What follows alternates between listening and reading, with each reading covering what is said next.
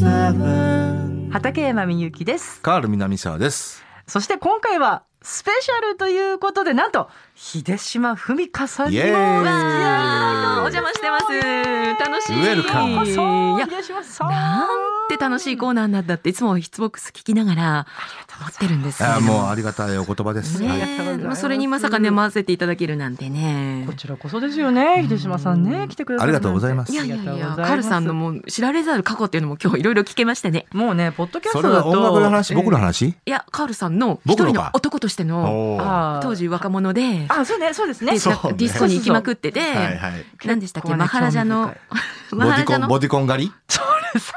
標語があるんですそっれてなんだうっんけ行くわよ、マハラジャ、ボディコン狩り。だからこれはでも、場合、カノさんの屈辱ですから、小山くんどうさんですよ。俺俺じゃないみたいなこ のね俺じゃないよっていう責任の置き方がいやうんーさすがですはい親父狩りじゃないんだからまあいいやはい宮城さんまでじゃあ親父狩りはねここはいそれまたすいせん90年代の話ですねここははいここははいはいカットしていただいて。はい、このポッドキャストは FM 横浜トラベリンライトの中のコーナーヒッツボックスで。収まりきれなかったことをね、えー語っていくコーナーです。今回はレコード万歳ということで、レコードで聴くディスコヒート特集でした。はい。ね。はい。で、まあ、それではこの特集をお送りした後、放送で語りきれなかったことをカールさんに語っていただきます。それではまず2020年12月19日に放送したヒッツボックス、レコードで聴くディスコヒット特集、お送りいたしましょう。時刻は12時36分 FM 横浜から生放送でお送りしていますトラベリンライト。この時間は60年の歴史の中のポップソングからよりすぐった名曲を様々な切り口でご紹介するヒッツボックス。一曲一曲を詳しくご紹介してくださいます。コーナーコメンテーター、カール南沢さんです。はい、改めて、はいこんにちは。と、えー今日は秀島文香さん。楽しんでます。イエーイ面白い楽しんでます本当にレコード係っていうのにも私いつかやりたいなと思って。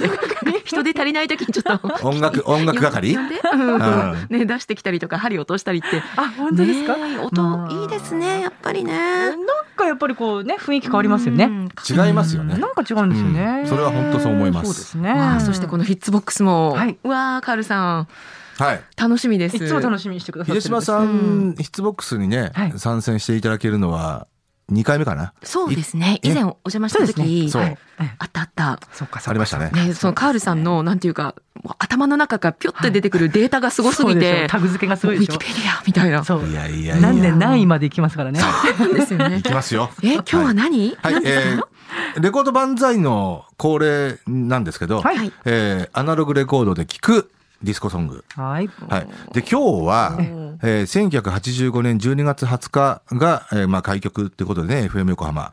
えー1985年12月の1ヶ月間の間で、はいえービルボードのダンスチャート、はいディスコチャートうんで1位になった曲を3曲。はい。ご紹介してくださると。はい。だからまさしく12えー85年12月の時点で、えーダンスフロアをえー賑わせていた曲 ですね。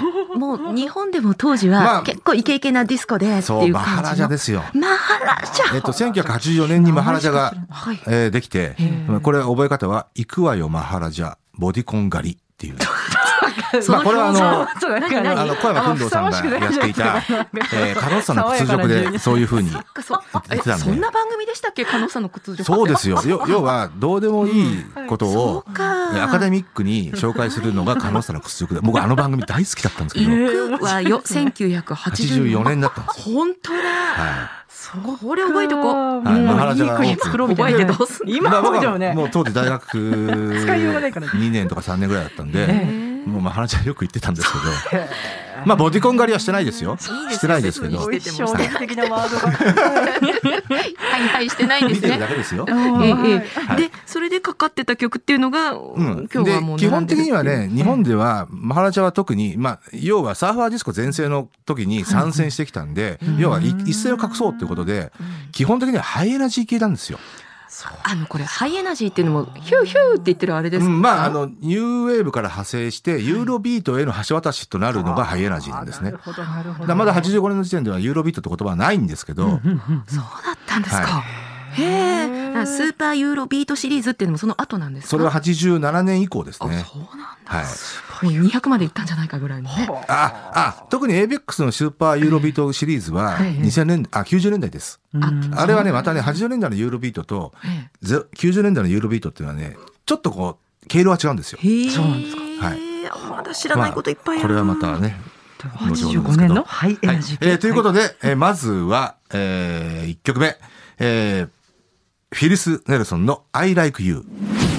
お送りしたのはフィリス・ネルソンで I Like You という曲。はい、これはもいこう途中ねこれ、まあこの曲はあの12インチは長いんですけど、あの途中で「てってってってってって」ってちょちょっとこう転調するような感じがあるんですけど、そこがねフロアが盛り上がるんですよ。あー見せ場踊り場が。そうまあもうちょっとしたら出てくると思うんですけど。ええうんあのお立ち台ってもうできてたえっとね、マハラジャの時点では、お立ち台はなかった方が多かったかな。うんあーまだもうちょっと始めた後半の、はいえーユーロビート時代ですね。お立ち台が出て出できてくるのは。そうかそうででも格好は基本ボディコンなんですねもう、えーになりつつある頃ですね。84、5年。でカールさんはどんな格好で遊びに行かいれてやたんですか、僕はね、サーファーディスコに行ってる時は、もう岡サーファー の、えっと、ファーラーのパンツに、ブラッドショーのトレーナーみたいな。もう一丁羅です、一丁羅。一応来で、うんえーそれで、うんあの、女の子と仲良くなるみたいなね。えーで、えーマハラジャに行くときは別に普通の格好でしたね。うわーおしゃれなんでしょうねねきっと普通に言いながらきっとねいやいやおしゃれじゃないドレスコ全然ードとかチェックとかあったんじゃないんですか、マハラジャは若干ありましたね。なああるんただ、まあ、そ、緩いですよ。うん。じゃあしょんぼり肩を落例とえばしジてジーンズとかはダメとかいう、あそうなんですかえっと時代によったかな、それは。うん。なんか今すごい面白い文化講座を聞いてるかのようですね,、そうなんですよねレクチャーを受けてますいろいろね、もう時間が足りなく。んだねえ、時間ですねそうだねそうなんですね。いや、もうディスコはね、もう本当、こんなパラダイスないよって思ったぐらい好きだったんで。はい そ。んな中、次の曲はど、はじゃあどんな曲なは、はいい。えーこれも、えー、1位に、ディスコチャート1位になった曲ですね。はいえー UK ソウルっていう言葉がね、えーあありましたけど、はいえーそのうちの一環の、えー作品です。はいえートータルコントラストで、Takes a Little Time。めちゃめちゃ渋いじゃないですか、この曲。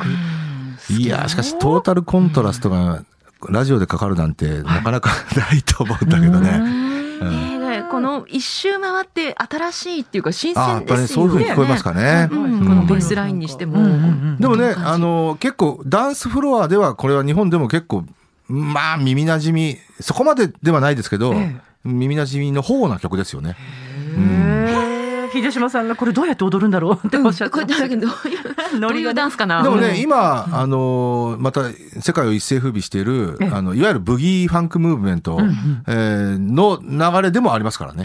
そうなんですか。へえ。トータルコントラスト、はい Takes a Little Time という曲をお届けいたしました。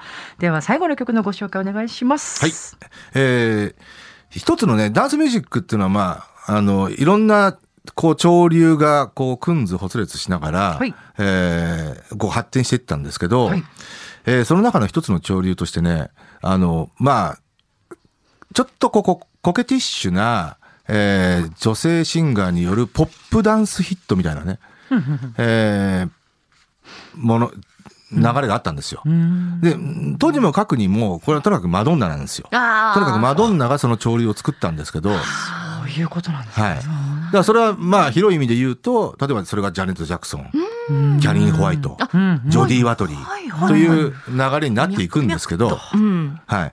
えーそんな流れの中で、はいよ要はこれはもうまさしくポストマドンナ、よ要はもうマドンナに追いつく追い越せ、マドンナフォロワーっていうのかな。うんはいえーウゴのタケノコのごとく出てきてるんですけはあはどあ、そのうちの一つです。へはい。えーまあ、あの、84年にデビューしたんですけど、ええーそんなにヒットはなかったですが、85年に、えーこの曲が大ヒットしました。これはもうホ、ホットハンドレットでもヒットした曲なんあ、です。そうなんですか。はへい。えデビュー当時15歳って書いてますよ。そう、ここの時まだ16歳ぐらいだったと思うんだよね。だだ要はまあ、コケティッシュな、アイドルチックな、のポップ女性シンガーで、またタイトルがね、ベイビートークって言って、うんまあ、あの、たわいもない電話でえー喋ってる、あの話なんですけど、うわーなんか可愛らしいね。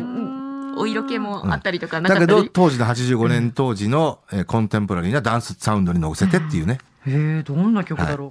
えーこれもうーん今日はね12インチアナログシングルであ渋いな。聴いていただき ます。ははいい。。私えはいー。じゃあ聴いてください。はいアリーシャでベイビートーク。お送りしたのはアリーシャでベイビートークでした。もうまさしくマドンナフォロワーそですうだかよら。。これもゲーテイントジャグルーブじゃないですか、これ。でもまあ可愛らしいですよね。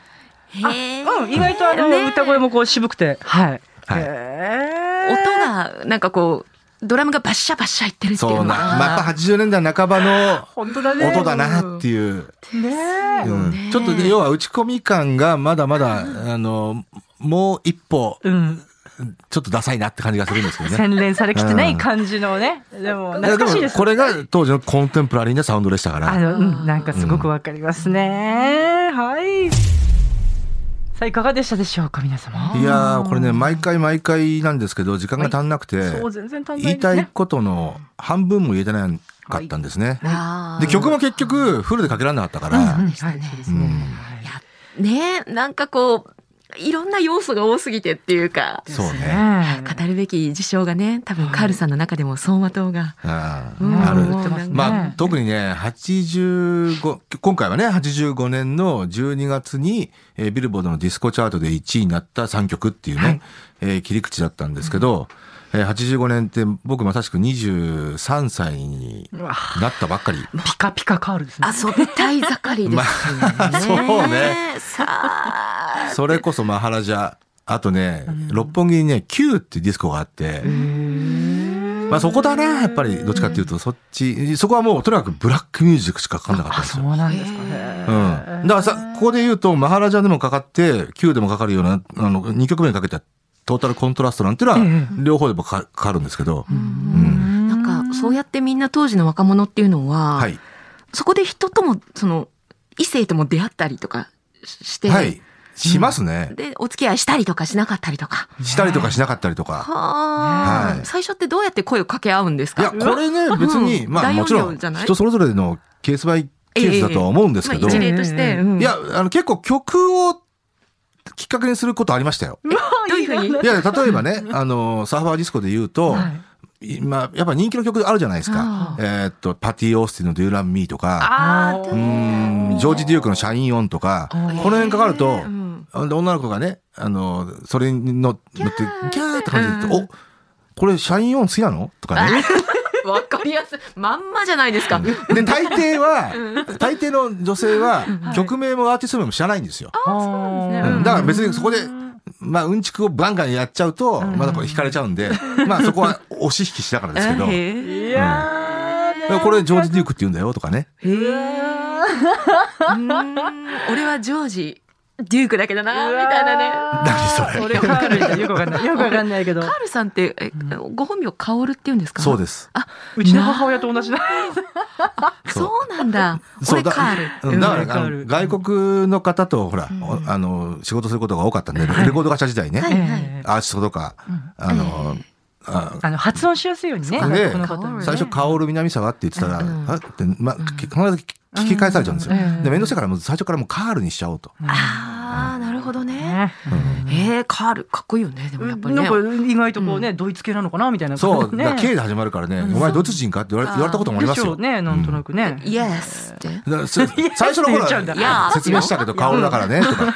ダンケダンケ。でもね、最後の方はね、もう2000年以降はね、お前ドイツ人かって言われたら、うん、そうだよ。シャーもう言っちゃってたけどもねう。知られざるカールさんのいろんもうめんどなくさいか側ら面をこの、はいこのポッドキャストってはこういうお話をいつもしてましたっけもうね、こんなもんじゃないんです、いろいろ。あれあはれい。今日は秀島さんがいてくださって、私はすごく嬉しいですよ。まだ脱線してない方だよねそうです。本当に毎週まだ大丈夫私は一体何を聞かされてるんだってね。あの、はい。そんな中で、ほら、フィリー、え、えっと、フィリうんー・ネルソン。フィリス・ネルソあン。フィリス・ネルソン。はい。はい。フィリス・ネルソンはね、これは、あのーこの時点で結構ベテランな女性シンガーだったんですけど、まあ、ほぼこの I Like You って曲一発ヒットですね。えーほぼほぼ。あ、そうですか。勝也さん、ワンヒットワンダーあとね、面白白いのは、フィリス・ネルソン、これ女性シンガーですけど、はいえーっと、91年か2年ぐらいだったかな。要は、これの6年後か。えーっと、フィリス・ネルソンの息子がね、デビューするんですよ。ジャイブレコードから、ちゃんとメジャーデビュー。あ、ジャイブって名門じゃないですか。はいアイラックミュージックのね。当時で言うと、まあ、ジョーとか、はいはい。えーっと、DJ ジャジー・ジェフとか、おえーーその辺が、あの在籍してましたけど、もうフレッシュプリンスですね。そうフレッシュプリンスいわゆるウィル・スミスですね。はいあのジャイブレコードがねマーク・ネルソンっていうね、はいまあこれほとんど売れなかったですけど、うんあの1枚アルバム出してるんですよ、うんちゃんとメジャーデビューしてるんですよ、ええええうんこれが息子さんなんですね。息子さこんのフィリスね。で、はい確かね、エイノー・スタッピン・アスナウってあの、ねあのマック・ファーティーホワイトヘッドの、えーまあ、アメリカの、うんまあ、黒人たちのアンセムにもなってる曲があるんですけど、ええはいええ それをカバーして、まあ、その12インチがちょっと話題になったりしましたけどね。エイのスタッフィンガスですね。そう。あだーからマーク・ネルソンはね、90年代 R&B を聴いてる人は、ちょっと懐かしい名前かなってね。ヒルス・ネルソンのの息子。息子さん。はい。だったりとかね。はい。うん。あと、トータルコントラストに関しては、これ良かったあのな。うん、UK ソウルっていうね、一つの流れがあって、うんえーまあ、決定的だったのがジャッキー・グラハムっていうね、あのー、見ました。ラウンドエンドラウンドだとか、あの、ヘブン・ノーズだとか、ブレイキンナウェイ。そう Breaking the Way だとか。私、よく知らない。ジュリアナじゃないや、あれはベルファーレか何かで、あのね、その実はね、90年代に。にはい ABEX がジャッキー・グラハムと契約して、えそうだ。要は過去の曲を新録させたりとかしたんですよ。ええだからなる一ほど旦、一回ね、90年代半ばぐらいだったかな、あの、ジャッキー・グラハムがちょっとした脚光を浴びたことはあるんですけど、えす割とこうベテランな女性っていう感じで、そうですねこね、貫禄よくうんこのライブで見たことありますねあ。ライブ見たんですね。うんだかかっこジャッキよかった。ーグラムうんら UK ソウルって言葉が、はいあの一般的になってったのが、まあ、ジャッキー・グラハムあたりがきっかけになってますよねへ。えもちろんその以前に、まあの、UK からのあのアーティスト出てきてましたけど、うんうんうんうんそうはいソウル系のね。あ、なるほど、ソウル系。はい。だから広い意味で言うとビリー・オーシャンあたりはね、まあ UK ソウルって言ってもいいんですけど、うんそうか、そういう流れがあって、今、今、今誰だろう85 ?UK ソウルって言って誰なんだろう UK ソウル。まあ今別に UK、うんまあ、エラメイとかね、うん90年代になるとね、あうんの、ななんでしたっけオマーとか出てくるんですかああ、そうオマーもそうなオのかマーな。もそうだし、いわゆるアシうんアシッドジャズ系のね、あブラジイルンコグニートブとラか、ジルねそうですね。うんそうですね。あのガリアーノだとあか、、はいはい。うん、そうそうまさしくブランニューヘビーズだとか、そうですねまあそれも UK ソウルの流れですよね。はいで、ジャミロクワイが出てきてっていう。まあジャミロはもうね、あの、ほぼハウスですけどね。あうんあ。そうなのか。まあ最初はちょっとアシッドジャズっぽい感じのね、もうススペースカーボーイのオリジナルとかはうね。んうんそういうこう売り込みだったですね。面白い明日でなるほどね。なるほど。はい。そして三曲目のアリーシャ。まあ、マドンナフォロワーはね、それ聞いてたからだけど、あまりにもマドンナうんうん、もうなんか、あの、さあ、行きますよっていう、ねイこントゥう。ザグルーブに行きそうで行かないようなあのうんちょっとフレーズだかが、らこれはまあ明らかですよ。とにかくマドンナにうん。追いつけ追い越せねえ。を目標としていたえええアーティストですよね。えええ知らなかったな。当時、その、売れ行き的には、うんうんうんマドンナとシンディ・ローパーがものすごい競り合ってたっていうのはそう本です当ね。で女すか性シンガーで言うと、んえーっと、アメリカでは、まあ、双璧ですよね。あ、そうだあシンディ・ローパーもそなんなかにこ全う然ジャンル的には別で、そんなライバルしバチバチっていうような雰囲気、当時あんまりわからなかった分。まあ、あの、かなり積み分けは、えーされてると思いますよ。いやね、シンディ・ローパーさんもいまだに現役で。そうですね。そうですよねだからそこに85年といえば、はいそこに参戦してきたのがホイットニー・ヒューストンですよ。そうだか。からもう双そうい璧うが図になってるんだ。そう。三つどもえになってきましたからね。へえ。あ、ホイットニーってそのあたりデビューなんでしたっけ、うん、85年ぐらいですね。ああのの、ジャケットが白いそうそう白い水着ワンピースの水着で、なんかただ完ね璧みたいなとこハイレグパッてそれは、こ国内版なんですよ。あれアメリカ版、そうなんでしたっは、オレンジ色のマットに、あの、ちょっと違う水着を着た、けあでもやっぱ水着なんですね違いなんだ。ただバストアップっぽい感じかあ、な。そうなんですえ日ね。本版は全身ですよね。あうんうんうんうんうんあ、そよ風のなんたら。贈り物みたいなやつですね。贈り物うんそっかでもね、あの、あれが、まあ、正式なデビューシングルではあるんですけど、えええその前に、まあ、テディ・ペンダグラスとね、Hold Me っていう曲をやって、それがまあ、お披露目でもある。もっと言えば、厳密に言うともう、ポール・ジャバラとか、その辺で参加したんですけど、ん10代の頃にね。あの、正式な、あの、お披露目、まあ、デビューシングルっていうのは、まあ、そよ風の贈り物、You Give Good Love。これがね、カシーフなんですよ、プロデューカスが。シーフ私すごく好きだったんでそうなす。んだなんだろうこの音って思ってでる。これ逆に言うと、カシーフっていうのは、まあ、イブリン・キングだとか、メルバ・ムーアだとか、あの辺の、まあいわゆるニューヨークサウンド、はい。まあ、今のブギーファンクの元になるような、えーダンスミュージックをクリエイトしたんですけど、えっと、ホイットニー・ヒューストンの、要は、正式デビューシングルに、抜擢されたっていうのは、まあ、やっぱこの、わ僕らカシーフみたい、カシーフのソウルファンにとっては、おおカシーフ大出世じゃんって本当思いましたね。ええあんなメロウなっていう感じですね。うんそうね。だからカシーフサウンドではないですけどね。あんまりあそういうの、感じユでーすギー・ブッド・ラブは。どっちかというと、あの、当時の、まあ、種類だとブラコン的なね。ううんん。面白い。ホイットニー・ヒューストンは本当にでも、いつ聞いてもどの世代も、そうね。ああって思いますし、そうなんですよね今この世にいないんだって思うと、んちょっと切なくもなりますよね。彼女のあの映画を誇りすぎたのかなっていうねなんか映画をね誇り映画を誇ったね。そうね。なんかちょっと人生に思いを馳せてしまいますけどね、まあ、本当に歌声は80素晴らしい年代、うんまあ、まあ、いつでも彼女は人気ありましたけどうん、特にピークって言ったら、やっぱり1枚目、2枚目のアルバムの頃だったかなとは思いますけどね。うんホイットニーのカバーでね、うんあの、あ、これ、実はアイゼレだったんだとか、いろんな、あそうですホかイットフに、ォーザラブオブユーを私はそれフで、ォーザラブ・オブ・ユーやってた、あ、やってたフォね。ーザラブオブユーやっで、たねあの歌を知っはいはいはいたはっい。ていう。後にキャンディ・ダルファーもね、カバーしてましたけえっど、と、サそうッなクのスで、懐かしいなサックスで懐かしいとか言っちゃいけな い、あのサックサー55のキャンディ・ダルファーね、うんはいピックアップはピースサルファーで、はい。ボディーガード良かったですね。またね、あの話は、あのあ、ボディーガードね。ボディーガードも良かったですし。ボディーガードはね、そうね。うん日本で200万枚売れましたからね。もう最強ですよね。はい、というね、はいまあ脱線もしちゃいましたけど、はい、まあね、今回レコードで聴くディスコヒット特集をお送りしたわけなんですけれども、うんはい、ああの、大丈夫ですか今日は。秀島さんって、聞こえちゃっあの、結構日本のテレビドラマとか見てんのえーっと、えーっと、当時ですかいや、現今、時今。今はちょいちょいちらちらぐらいですね。あ本な当なるんか印象に残ったのあるうん、この近年でですか、うんそうね。なんだろう。なんだろう。でも あの、た。私 はちなみに全然見ないからわかんない。ヒゲダンのあのドラマとかは、みんながわーって言ヒって、ゲダンヒゲダンが主題歌を歌ってた、ああ、プリ、何曲はプリテン恋ダはー続くよ、どこまでもですね、ああ、あれか。佐藤健。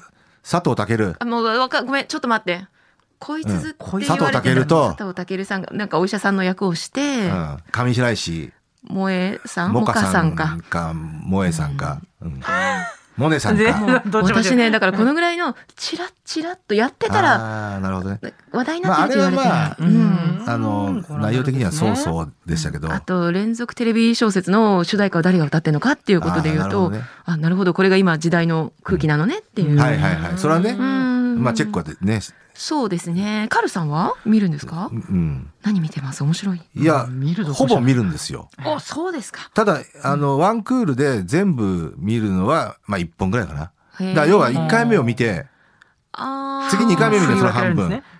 そのあそっか3回目見るのはその半分みたいな。うんうんうんで、最終的に全部見るのは、まあワンクールに1本ぐらいかな。へでー、ちょっとね、最近思うの何何面白かがったの、あの、いやいや、ここ1週間で思うのは、はい。あの、やたら地上波の番組に、あの、バラエティ番組とかに、今、あの、浜辺美波がやたら出てるんですよ。